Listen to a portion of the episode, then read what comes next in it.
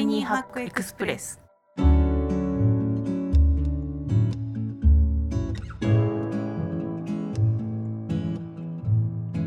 こんにちは。ライフハッカージャパン編集長の遠藤です。こちらの番組はタイニーハックつまり小さなライフハックを紹介する番組です。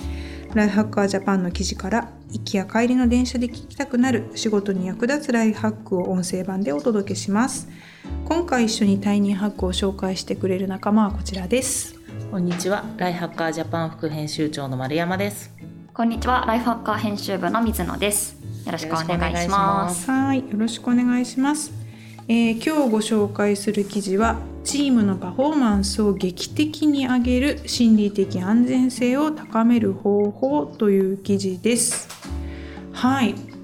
心理的安全性ってめっちゃ最近ここ数年聞きますよね、うん、そうですね。なんかそれを意識してないとダメだっていうような空気にはもうなってますよね、うん、確かに、うん、どんだけ今まで不安だったんだっていう。わかんないけど心理的安全性が。確かに。そうですよね。でも本当ここ5年経ってないぐらいなイメージですかね、うん。うん、出てきたのは、うん、ね、もはやバズワード、うん、安心して働けない感じ心理的安全性が確保されてないとなんか自分のことが認めてもらえてない職場っていう感じですかね、きっと。心理的安全なので。場所が不安定とかそういうことじゃないじゃないですか、うん、自分がその場にいていいよっていう空気を出してくれないチームとか出せない職場とかが多分今ダメだよねってされている感じですね。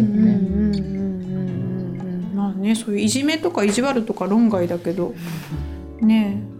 水野さんどうですか？あのこの中だとまあ若手っていうかさ私が若い時は心理的安全性のしの字もなくて先輩に原稿を読んでもらうために徹夜してたりとか うんちょっともういろんな理不尽さがあってあのもうちょっと 言えないぐらい言えない今今だったらその ピーみたいなね何ハラスメントだろうこれみたいなのいっぱいあったしその残業とか寝ないとかすごい当たり前の仕事の仕方だった時もあったから今こんなにねみんなねそんな心理的安全性パピーみたいな そんではないけど水野さんの世代だともうこれはある前提じゃない？そうですね、まあ、途中から入ってきた価値観なのかなとは思うんですけれど、う、そうですね。でもライフハッカー編集部で心理的安全性が危ういと感じた瞬間は、まあ、まず間違いなく私はないです、ね、よかった。よかったです、うん、嬉しいね、でもなんかその理由はやっぱり、うん、もうな何のために今各々がこのタスクをやってるのかとか、うん、この大きいプロジェクトはどこに向かうべきなのかみたいなのがやっぱり明確だから、うん、自分のやることも明確になるし、うん、それに対する意見も言いやすいしっていうこのロジックになってるのかなと思っていて、うん、だから別に会議の時とかも自由に発言させていただいてますし、なんかいろんなことにチャレンジさせていただいてるなってすごい思ってます。なんか嬉しい。ゴールが明確、ね、ゴールが明確。なんか一なんかこの大きいゴールもそうですし、うん、なんかちっちゃい本当一つ一つのタスクに対してもこう遠藤さんからもそうですし丸山さんからもこれはこのいうことがしたくてとかこのためにやっててね。でこう細分化されていくっていう仕組みなので、うん、なんかすごい明快なんですよね。自分が何を頑張らなきゃいけないかとか自分の存在がどういうベクトルでこう貢献していかないといけないのかみたいなのが分かりやすいので、うん、だからなんかすごくここにいちゃダメだっていう気持ちにはならないですね。めちゃフィードバックもらった感じ。ありがたいお言葉ありがたいお言葉でございます。まあでも何のためにやってんのか分かんないと不安になるし、こんなことやってられるかってなるよね。私うん自分がの持ち分がね、うん、その工場じゃないから、うん、絶対ここっていうのが明確じゃないじゃないですか、うん、仕事って、でもそれでいろんなものが飛んできて戻っていったりとか、自分でやったりとかって中で、何のためにはやっぱり欠落しがちな気がしていて、なんかいつまでに何々やってだけしか振られないこととかもあるじゃないですか。それなんでやるんでしたっけ？なんで私なんでしたっけ？っていうのをいちいち確認しなきゃいけないことも前はよくあったなと思っててでも今そうならないように自分からも振るし、江戸さんからも言われたものも何やるなんででしたっけ？っていうのをちゃんと確認した上で成立させてやってるので、そこはやりやすいところですよね。はい。うん、多分新しい方が入ってもそれは同じ形でやれているので、ただの作業の人みたいにはならずに、自分で考える部分は裁量を与えてやってもらうってことができるとやりやすい部分はあるんじゃないかなと。なるほど、ゴールが明確だから目的も明確だから自分の裁量も発揮しやすいそうですよね、うん、何をやらねばならないみたいなところが明確だと自分のできることとできないことみたいなのも分かるじゃないですか。うん。うん、そこが絶対できないことを振ってきてじゃあ振られてしまってできないって言えないで温めてしまって失敗するみたいなことってよくあると思うので「いやできないです」って最初に言えてでそこを分けてもらって「ここならできます」ってできればじゃあこっちは誰にやってもらおうとかでチームで完成形まで持っていけるっていうのがあるとないのでは多分だいぶ違いますよね。うん、そうだね。脳が言えるっていうかあのいい意味でね本当に丸山さんはそれこそよく私に「いやこれって順番こっちじゃないですか」とか あのあと「こっちの方がいいと思うんだけどこうじゃないですか」っていうことをよく言ってもらえるんですよね。うん、でまあ私はそのいつも事業のゴールっていうかビジネス的なメリットみたいなところとかあるんですけどに対して丸山さん現場を見てくれてるから手を動かす人から見たらこういう視点ですよとかあの、まあ、私が見えないところに関してコメントもらえるんですよね。でまあもし私がやれてるとしたらもしそうであってほしいんだけど俺が言うからこうせいやみたいなのを言っちゃうと、うん、あの私のメンツがあるからそんな丸山さんが言われた通りにやるのは嫌ですってなっちゃうとやり方はお任せゴールはここだけどやり方はお任せの方がやりやすいのかなというふうにはちょっと思いました聞いてて。うん、でそう。でまあ私はその、まあ、マネジメントみたいなことを小さい組織で割と長くやってるんですけど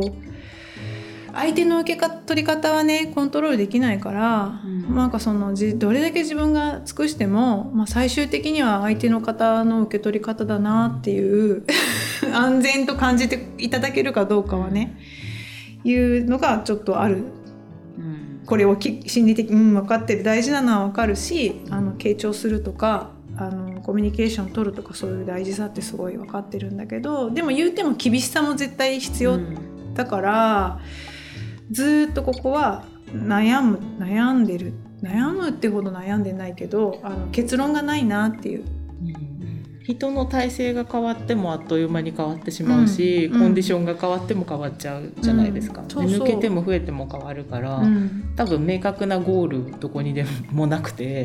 常に今はもう何が問題だから次はこうしなきゃってことをやっていかなきゃできないところですよね。ね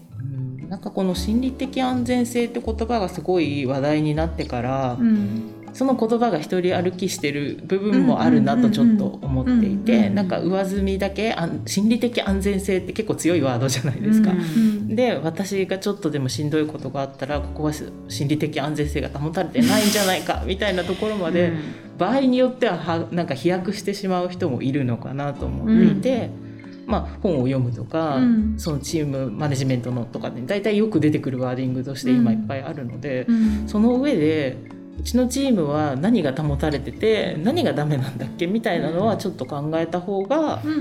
仕事しやすくなるかもしれないなと思いました。そうね。これもね知識として持っといて、一歩下がって客観的にそうなんですよね。今難しいじゃないですか、うん、ちょっと飛躍するとすぐ何何腹だみたいなことにもなるし、うん、それがでも本当にそう思うこともあるし、うん、そうじゃないけど、そんな過剰に捉えられてしまってもってこともあるけど、まあ、過剰に捉えてしまう人もいるんだから、じゃあ次はどうしたらいいんだろうみたいなのはきっとマネジメントの人も考えなきゃいけないし、受け取る方のチームのメンバーとしても、ね、何のためにこうしていこうって、あの上司が思ってるんだろうとかっていうのは意識しておいた方がお互い良さそう、うん、なんか双方がちゃんと心理的安全性という定義についてずっと考えるべきかなって。あそうだね。思いますね。ねだしなんか多面的な要素でこう、心理的安全性が保たれてるっていう自分の中でこう決めていかないと、確かに例えばなんかこう、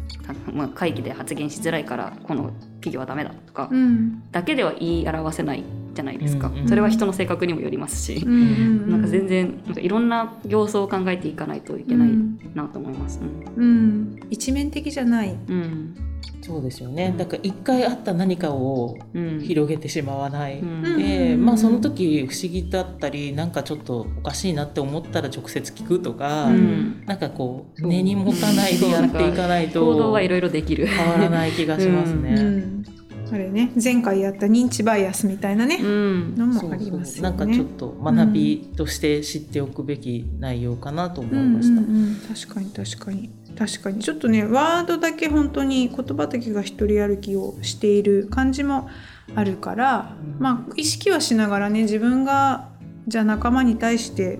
これを提供できてるのかなって考えるのも大事だとは思うしとはいえずっといい子いい子なぜなぜしてるばかりでは仕事にならないので。安全性を担保しながらどうやってやるのか考え続けるっていうことが大事と思います。えっと、記事の中にはもうちょっとね具体的な形であの会議の最中におのおのブレインストーミングができるようにするですとかあの意見を言いやすい環境を作るとかこれ水野さんが言ったように会議でもゴールはこの会議のゴールは何とかですって設定しながら自由に話せる環境を作るとか心理的安全性をまあ、作るための工夫というか例がいろいろ載っています。あの相談タイムを設けるとかね。これやってるよね、やってます、ね、実は割と私たちやってたりはする。はい。ということであの最近注目されている心理的安全性を高める方法についての記事でした。